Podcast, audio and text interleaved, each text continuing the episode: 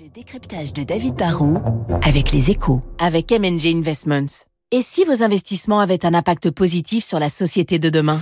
Bonjour David. Bonjour Renaud. Les pianos Steinway préparent leur retour en bourse. J'adore cette histoire parce que Steinway c'est vraiment un résumé de l'histoire des, des États-Unis, du, du, capitalisme et puis de la musique avec un M majuscule. Au départ, c'est l'aventure d'un immigré arrivé à New York au milieu du 19e siècle qui, comme 200 autres Allemands, se lance dans la fabrication de pianos. Mais lui va devenir, dès les années 1880, le maître du piano de concert et du coup, bah, son groupe va faire la fortune de la famille jusque dans les années 1970, là, vous vous souvenez, pleine crise économique, le fabricant prestigieux mais en perte est revendu pour seulement 23 millions de dollars à la chaîne de télévision CBS.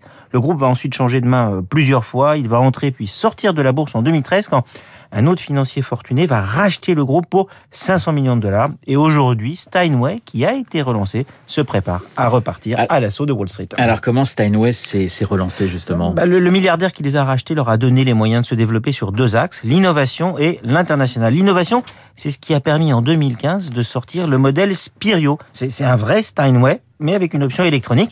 Via un iPad, vous pouvez lui demander de rejouer des concerts comme les plus grands pianistes. Vous avez Glenn Gould, Vladimir Horowitz, Martha ou Lang Lang dans votre salon. Alors ça vous coûtera juste entre 200 et 250 000 euros. Ça, ça crée de la valeur. Et pour le volume, Steinway a misé sur la Chine, qui est le marché du futur. Les, les Chinois adorent la musique et ils, sont, ils ont de plus en plus d'argent.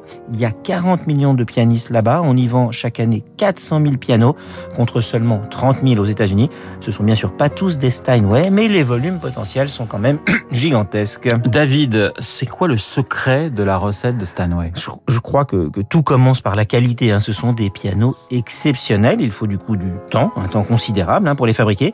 Il n'y a que deux ateliers au monde qui les fabriquent, un en Europe, un aux États-Unis. Ce sont des produits très chers. Hein. Ça va de, de 50 000 euros d'occasion à plus de 2 millions pour les séries limitées. L'autre force de Steinway, c'est d'avoir été le, premier à miser sur le star system dès le 19e siècle, en tant le partenaire des plus grands pianistes de tous les temps.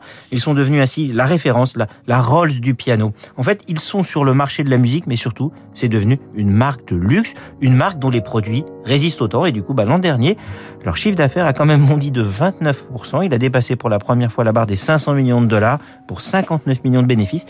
Et ça, c'est une petite musique qui devrait plaire à Wall Street. Voilà, ce n'est pas David Barrault que vous entendez sur un Stanway, mais Lang Lang avec Claire de Lune de Claude Debussy. Merci beaucoup, David. Dans un instant, le journal. Je vous rappelle mon invité à 8h15, l'ancien ministre des Affaires étrangères, Hubert